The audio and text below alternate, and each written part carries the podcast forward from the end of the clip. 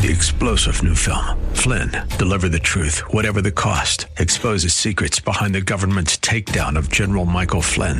Flynn knew what the intel world had been up to. He ordered the first audit of the use of contractors. This set off alarm bells. He told the truth. He was the most dangerous person for Donald Trump to hire. They had to get rid of Flynn. Flynn, deliver the truth, whatever the cost. Available now. Watch it today. Go to salemnow.com. Salemnow.com. Thanks for listening to the Town Hall Review with Hugh Hewitt podcast, bringing to you the best voices on the stories and issues that matter. Helping make it all possible is the generous partnership with the Pepperdine Graduate School of Public Policy. Here's another piece I'll trust you enjoy. Joining us now is Senator J.D. Vance. Senator Vance, Hunter Biden is indicted. Your initial reaction? Well, first, uh, Charlie, we have to remember that he was probably indicted only because of the pressure that we've been applying, that you've been applying, that the entire conservative grassroots have been applying for a fair and impartial justice system. Uh, remember, the plea deal went wrong that nearly uh, basically excused Hunter Biden and protected Hunter Biden from a whole host of charges. Uh, I'm glad that we got that blown up, and I'm glad that we got this indictment. Look, man, it's, it's a basic question: Do we live in a two-tiered system of justice or not? If we if we don't, then the president's son, especially the president's son, ought to face consequences when he does something that would land the rest of us in jail. Uh, if if I bought a gun and lied about being a drug addict or being incarcerated for drug crimes when I went through the background check, there is no doubt in my mind that the Biden administration would come after me and throw the book at me. Um, I know it's just because of political pressure, but that's important, and it's good they've done the right thing here. We will see how it materializes. So, Senator Vance, with the 9:30 uh, looming deadline, I don't think Chuck Schumer is going to waver, but we have to do everything we possibly can to try and defund Jack Smith, or at least try to hold Jack Smith more accountable. Do you have any thoughts on that strategically? How we, as a movement, or at least from a congressional standpoint, try to hold Jack Smith far more accountable and/or cut his funding? Well, I think the first thing, Charlie, was we have to actually have a unified strategy for the case that we're going to make to the American people about why we need to limit Jack Smith's funding and actually defund the corrupt J- Department of Justice uh, that he's just sort of one piece of. Of course, Merrick Garland's entire Department of Justice is using its power to prosecute political opponents from Donald Trump on down. It's totally unacceptable. The crazy thing, though, Charlie, is that you hear a lot of different reasons for why Republicans are taking the position that we are on some of these budgetary fights. There's no unified theory. There's no unified message. There's no, we're trying to get this. We're the people's representatives trying to ensure that we do the people's business. And I think that we just have to make that argument a little bit better.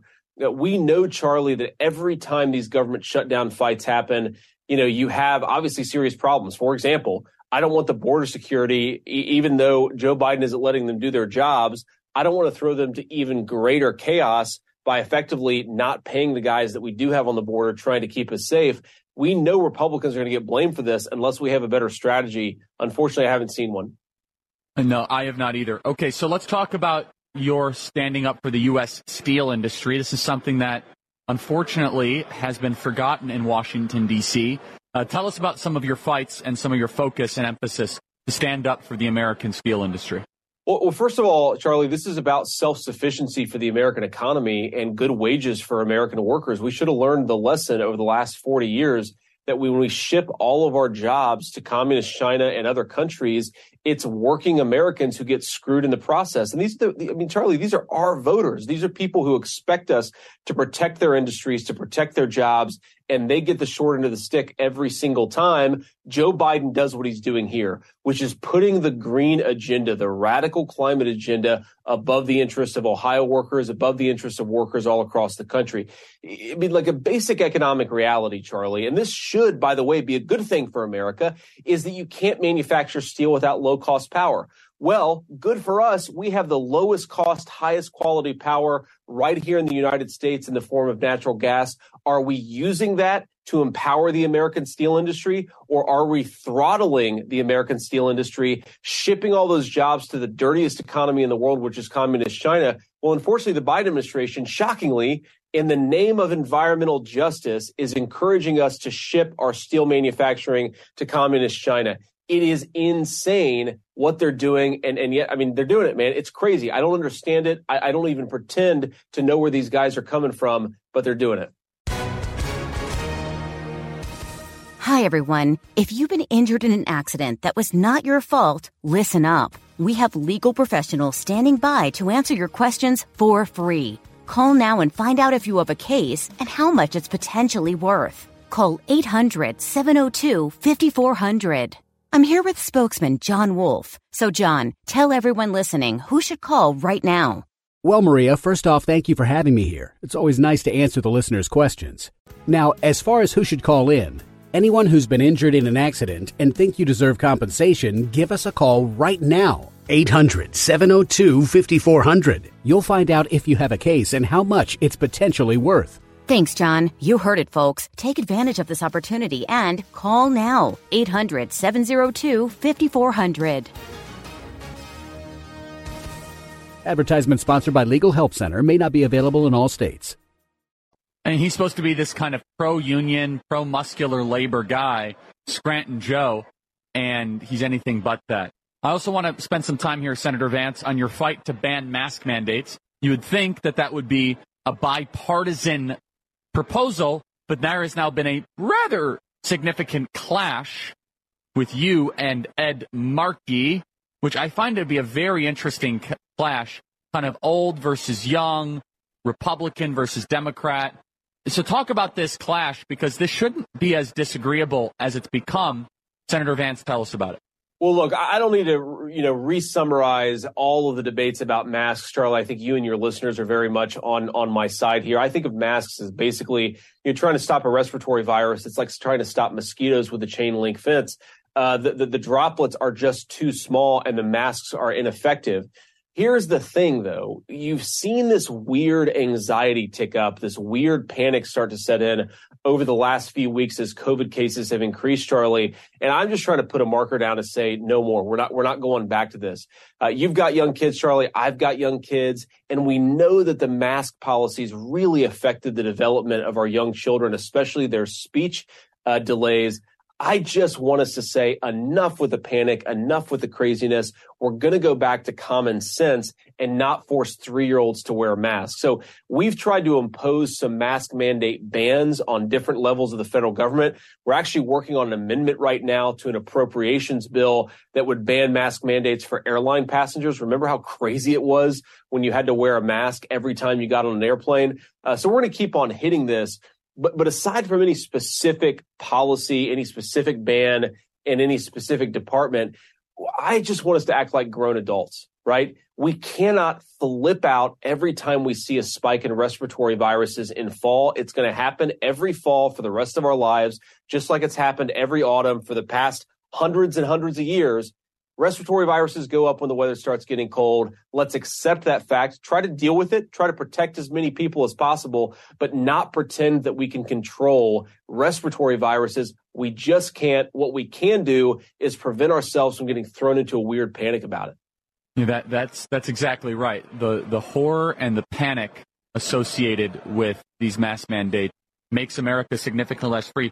Uh, Senator Vance, just in closing here, are you hearing any whispers anything you could share about plans to re-engage in lockdowns or kind of the similar sort of uh, ramping up that we saw previously with COVID hysteria?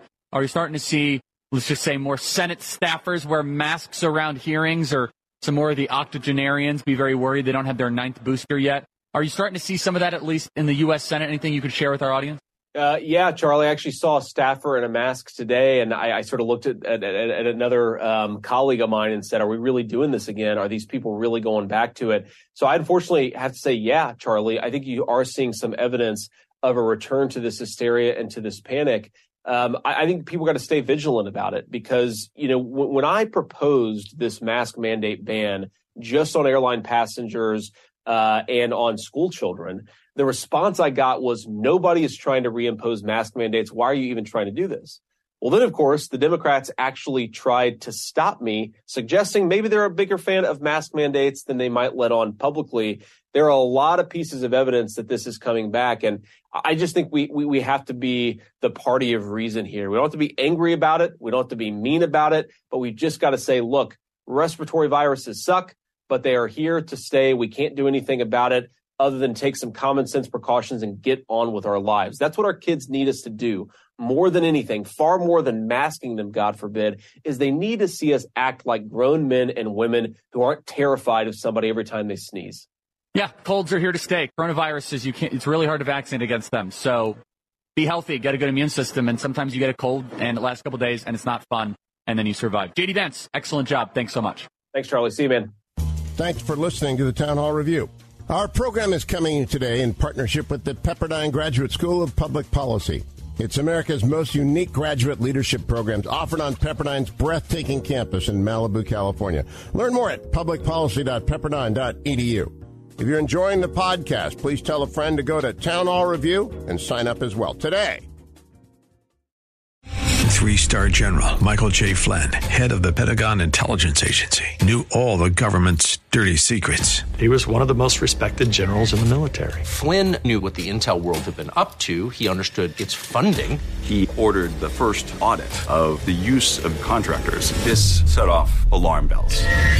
The explosive new documentary, Flynn, Deliver the Truth, Whatever the Cost, uncovers the facts behind this scandal. Flynn told the truth. He was the most dangerous person for Donald Trump to hire. I find out the worst enemy that I'm going to face in my life is right here in America. They took my assessment and they wanted me to change it. And I was like, I'm not changing it. They had to get rid of Flynn. With in depth interviews, archival footage, and never before seen personal records of the man behind the headlines. I just felt like I was drowning. Flynn, deliver the truth, whatever the cost. Available now. Watch it today. Go to salemnow.com. Salemnow.com.